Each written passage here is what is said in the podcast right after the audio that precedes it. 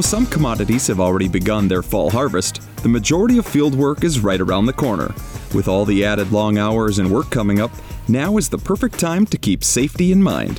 Hello, everyone, and welcome to another episode of the Rural Perspectives Podcast. I'm your host, Adam Albrick, and on this episode, we're going to speak with Megan Schossow, who serves as the outreach coordinator for the Upper Midwest Agricultural Safety and Health Center, also known as UMASH. Welcome, Megan. Hi, thank you for having us.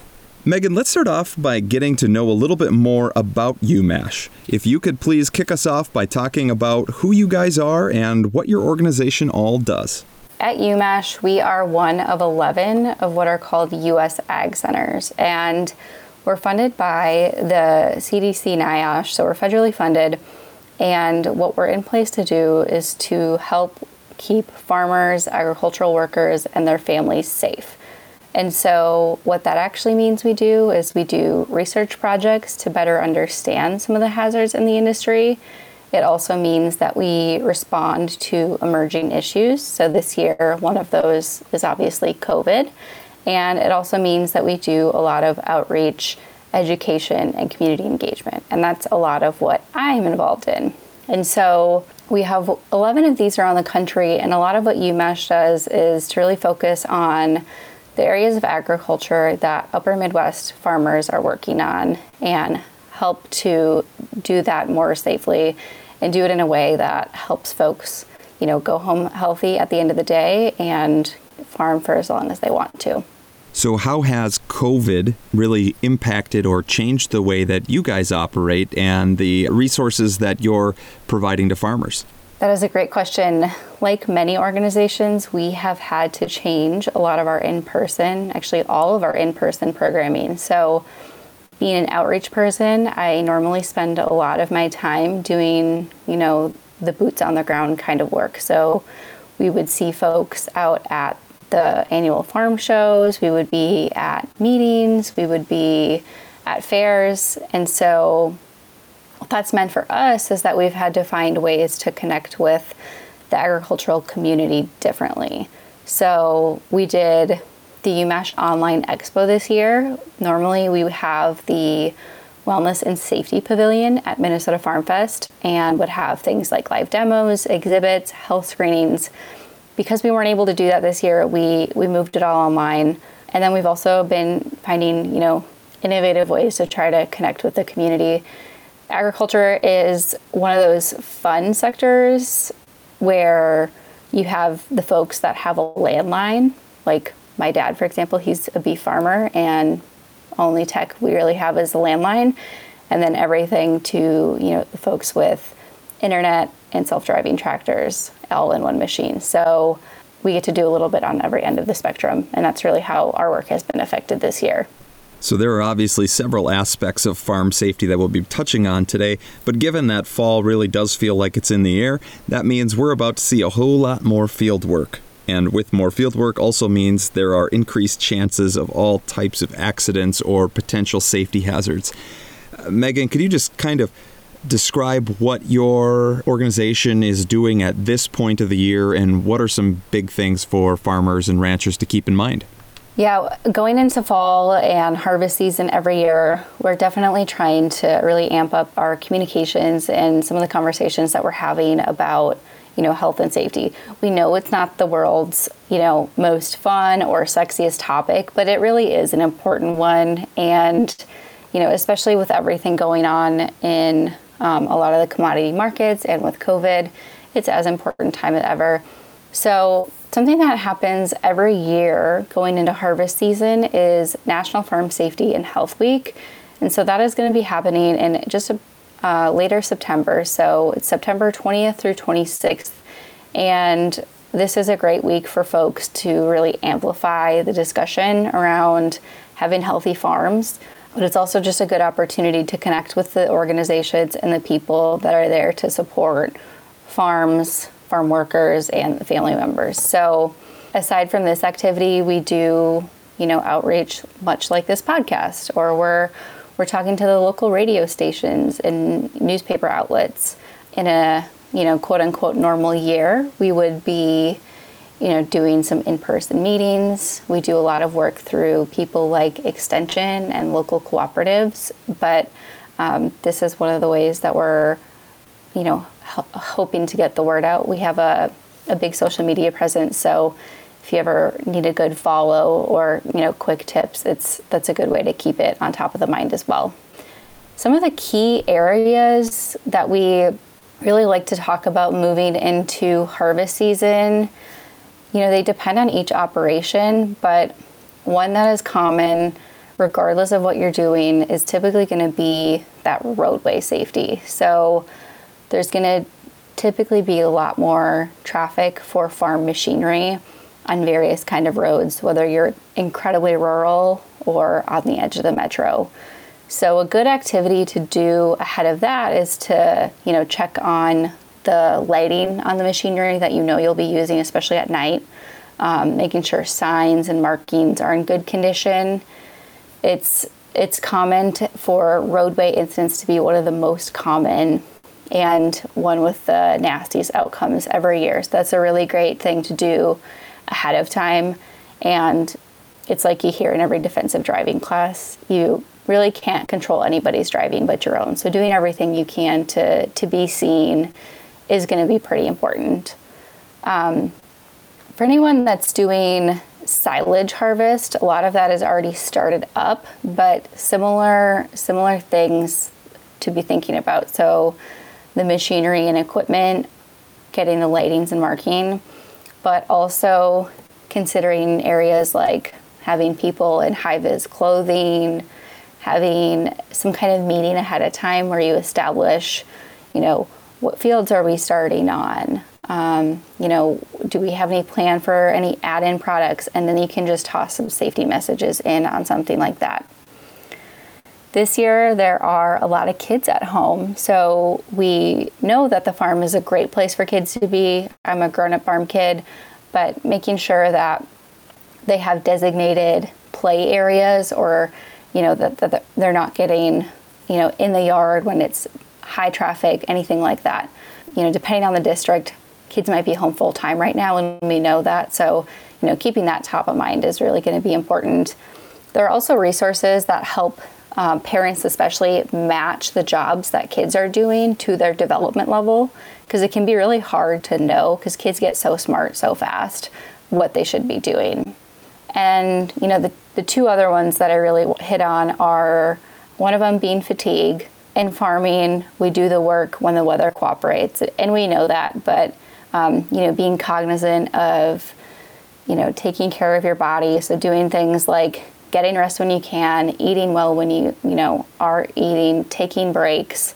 Those really do make a big difference in you know being able to to drive well, to make decisions, all of that. And finally, grain bins are a really big one this time of year, or just the grain site in general. So, you know, we've seen a lot of grain bin incidents in the past few years. That's, you know, been pretty well publicized. So, whenever there's flowing grain, you know, making sure that there are no people in that area, doing lockout, tag out if you're going to be working on an auger or cleaning something out. And then something else that is, you know, sort of tough this year is going to be respiratory protection. So normally we're going to be recommending for folks to have N95s around, corn or soybean dust especially. They're starting to come back into the market, but you know, doing whatever kind of respiratory protection you have available is gonna, you know, keep folks feeling a little healthier especially with soybean dust, we hear a lot of complaints about it really just bothering, you know, the nasal cavity, getting a tickle, getting a cough, things like that. I want to come back to just some roadway safety just for a quick bit. I mean, anybody who's really driven out in the country come spring planting or specifically fall harvest knows that these large machines can and, and trucks can definitely bring mud and things onto the roadway. And so even if you don't see any equipment itself, you should also still be and drive cautious because of the mud and everything that they bring with, correct?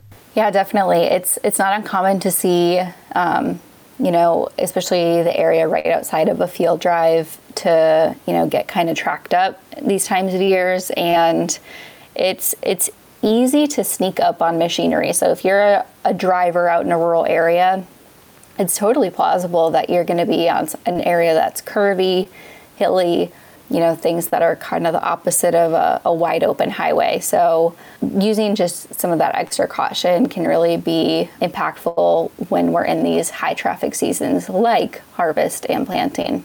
And some smaller and older tractors don't always come with the, the best of safety equipment like roll bars.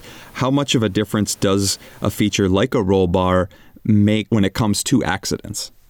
That's a great question. Roll bars are one of the most effective ways to prevent death, uh, especially with tractors. So, if a person is wearing their seatbelt and on a tractor that has a roll bar installed, that prevents, you know, I believe it, I believe they're like 90 something percent effective.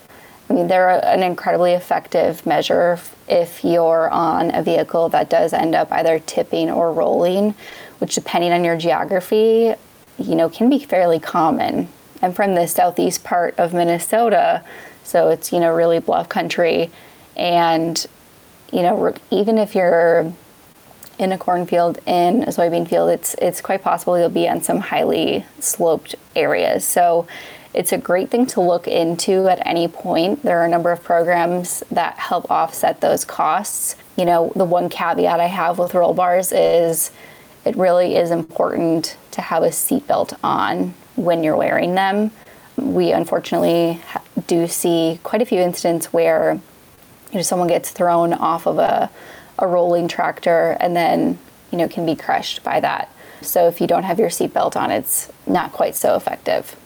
And you mentioned before grain bins. Now, of course, when you take the crop off the field and you want to put it away, you know, grain bins do provide a very potentially dangerous and, and even deadly situation.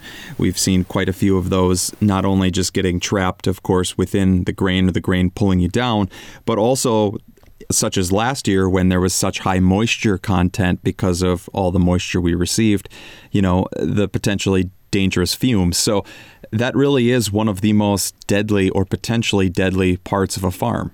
Yeah, there are a number of hazard, pretty high hazard areas in grain sites, and so we can maybe break down a few of those. But the during harvest, it's actually a great time to be thinking about some of these um, prevention measures. So when you see incidents surrounding, you know, engulfment or entrapment, that oftentimes happens because the the grain went in wet or high moisture or with a lot of debris or you know the bin was leaking. You know there there are a lot of reasons. And so you end up getting out of condition corn and that's often what draws people in is they gotta you know knock down a wall of grain or something's plugged. So um, doing everything you can during harvest to prevent things like that, whether it's checking seals or people don't purposely harvest wet grain, but um, you know, trying to keep it as dry and um, as little extra foreign material inside as possible is going to keep more people out of those bins in the first place. Um, so that's something to be thinking about during harvest. But yeah, there the other you know, things happening near these are we're going to see a lot of PTOs, equipment, and so making sure that there are covers on any kind of, um, you know, moving equipment. So if you're, you know, you got an auger, keeping those covers on, PTO covers on. If you're doing silage harvest, any of that, you know, chopping equipment as well.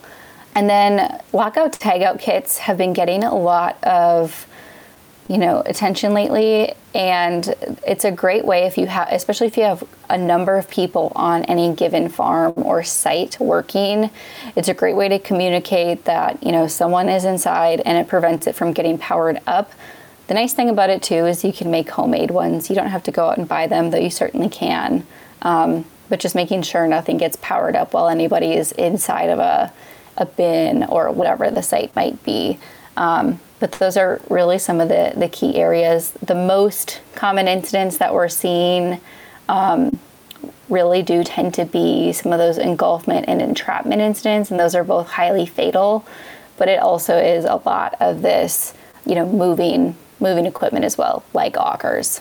And of course, it, it doesn't hurt to, to work with somebody, at least in a tandem, when it comes to grain bins, correct? Absolutely. It's a great way to, you know, make sure that if something does happen, that the, someone's able to, you know, get help. So, um, working in pairs, and you know, I know a lot of people are farming, you know, by themselves or they're they're splitting up tasks. So, at minimum, letting someone know, you know, hey, I'm going to be crawling into you know, this bin and making sure somebody knows, even if you are going to be alone. But ideally, yeah, working in pairs, especially during some of those higher hazard jobs, especially around the grain sites. And we also, you know, we really share that same message when talking about silage as well. So whether you have a silo or you have a bunker and pile, um, you're still going to have silo gas, and that's another really critical one to be working in pairs because it can really knock people out quick.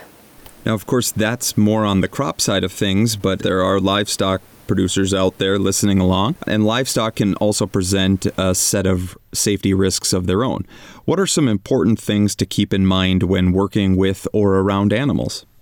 It's really important to remember what startles animals and how to move them in a way that keeps them calm you know, a calm, low stress animal is also going to produce better. So, you know, we'll talk about cattle, for example, that they have a, pressure zone, which is the best way to move them in a certain direction. So, you know, it's going to be especially like out to their sides with a few feet away from them. Once you get into their flight zone, that's, you know, within a, a foot or two of them, you know, that's really what's going to spook them. And that's when we can see people get hurt by cattle. You know, even the most calm animals can can turn. And so keeping those things in mind, doing anything that you can to minimize startles are going to be great as well. So they can get spooked by anything from, you know, a, a strange shadow on the ground to noises to like something flapping. So, say you have a sweatshirt tied around your waist, for example, that's a, a, funny color. That might startle an animal. So, keeping things like that in mind. And, you know, of course, we're, we're coming up on flu season as well. And that's one of those diseases that moves between people and animals, specifically pigs. So, um, you know, making sure folks that are, you know, working around the animals feel healthy getting the flu shot is a great thing to do. But we, we do see a lot of animal handling in, injuries associated with handling animals. So those are some of the key areas to, to keep in mind. And we actually have a number of videos that are really good for training, especially in the COVID time. You know, you don't have to have somebody there. You can you can go through this content with family members, workers, neighbors, whoever it might be that are going to be around the animals and it really helps go through in detail how they react. You know, where can they see? Cattle see not so well directly in front of them and not at all directly behind them. And you know, knowing those things make it easier to to handle an animal in a way that's going to keep everybody happy. Now, of course, with livestock comes manure, and manure management is very important, but it also presents some some risks of its own there's a personal story that we have from a, a customer out in Wisconsin who, despite an open air pit, those fumes and gases bubble up, and of course, you can't see them, and they can be fatal. Uh, what are some best practices when it comes to manure management? Yeah, that family in Wisconsin really did do everything right, and it just shows how dangerous that it can be. But, you know, this is another one where it really depends on what your storage situation is going to be, especially anyone that's going to have a pit, a lagoon, whether it's confined or open. Those are going to be the highest risk areas. So, one of the the key things to do is going to be preventing anyone from getting too close to it, especially if they're not familiar with it. So, thinking about fencing it off, signing it off, anything like that's really important, especially if you have visitors, especially if you have kids. But as far as the gases go, there are gas monitors which can be used um, in the event that you do need to be in that area. The caveat would be they can give folks a false sense of security, and this gas can really hang out in pockets. So it can really sneak up on you. So the key thing to think about here is going to be ventilation, which is not all too different than what we talk about when we talk about silo gas. So making sure there's fresh air, again, working in pairs, and then, you know, marking off the areas are all going to be some of the most important things when it comes to working around manure.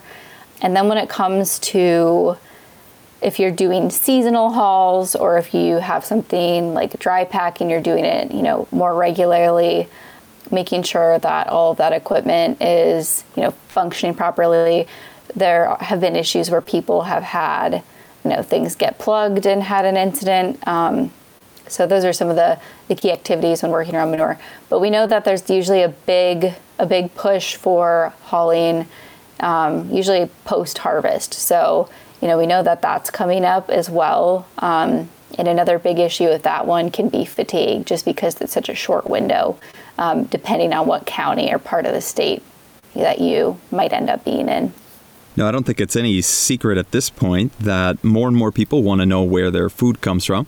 Some farms and ranches are playing off that concept with uh, agritourism.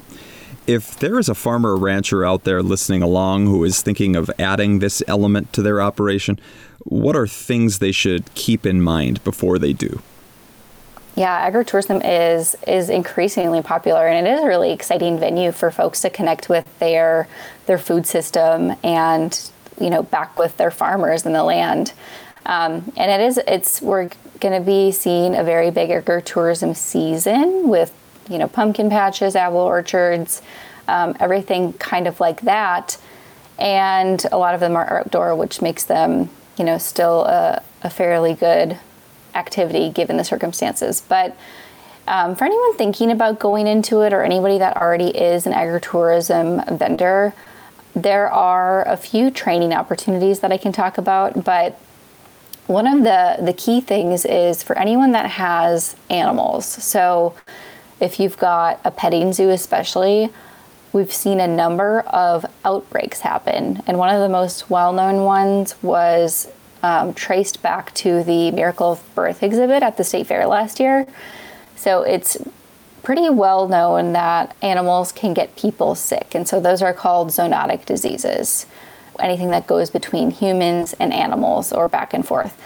So things like, you know, E. coli, Campylobacter um, are some of the more common ones that we've heard of. So things like having hand washing stations built and available is going to be really important for folks with animals, especially if you're also having food those two things don't go well if you don't have good hand washing. Any kind of signage is really good for for keeping the people healthy, but also for you know things like liability. And again, that's something that varies by state. Um, so I'd encourage folks to look into that. But you know, people that are having that don't have animals, it's still a good idea to have things like any kind of signage. So if you have a building where you're storing tools, any chemicals or products, we're going to want to lock buildings like that, but also having any kind of signage up for that kind of area. And having employees be trained is a really good preventive measure as well. So we have a number of checklists and training programs that people can go through and get an actual certificate. And that that goes through everything from, you know, some of the the hazard areas to how to actually structure an exhibit. So if you're at the point where you don't know, you know, what your layout might be, there are, you know, really great opportunities. So, for example, if you have animals and food, you typically would want to order those as such that people would eat first so that they're not, you know, feeding a calf and then eating. So those are those are definitely the things to consider if you are thinking about adding it or if you're already, you know, taking place in those activities. Now, I know UMash is pretty active on the mental health front. This issue has really become a major focus given the struggles that some have faced within agriculture over the past few years. What role does your organization play when it comes to mental health, and what type of message would you like to get out there about it? Yeah, this is an issue area that we have been working in for a number of years at this point, but I think some of the key pieces here are to to be aware of what some of the signs and symptoms of chronic stress might be and to also kind of equip yourself with some language that you might have just in in your back pocket or on your phone wherever it might be in the event that you feel like you know someone that you know well might be struggling with chronic stress or with a mental health issue. So when it comes to stress, there are behavioral signs and there are also physical signs.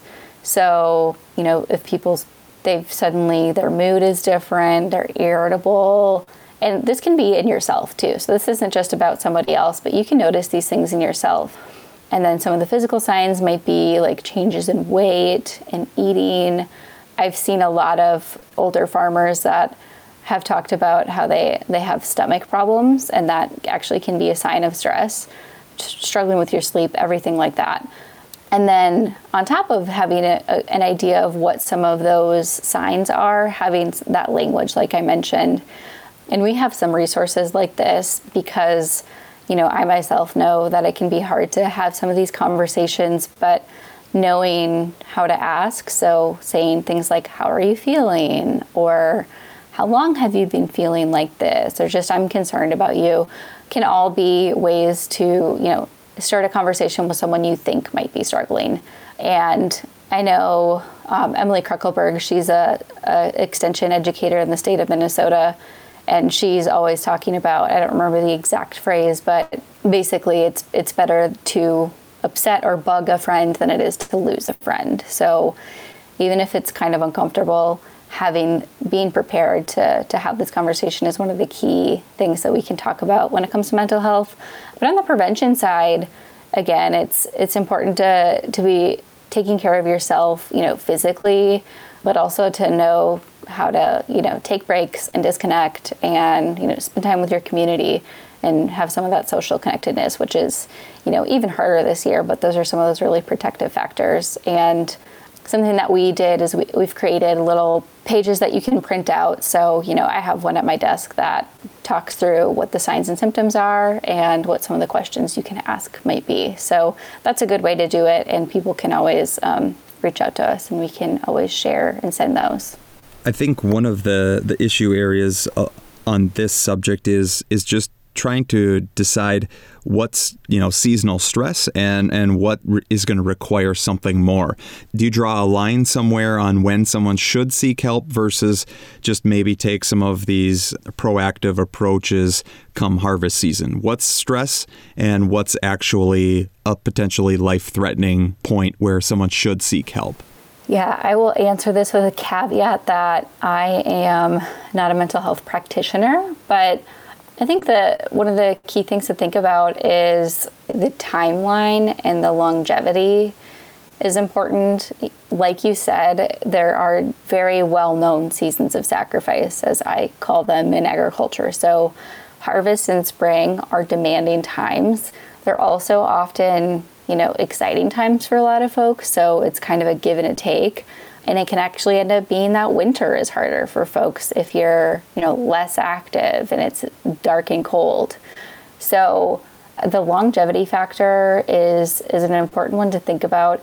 And also the what you know thinking about what the signs and symptoms are like is a person consistently talking about wanting to end their life even if it's in a joking or you know kind of indirect manner is the person like not showing up to things that they always used to or giving things away.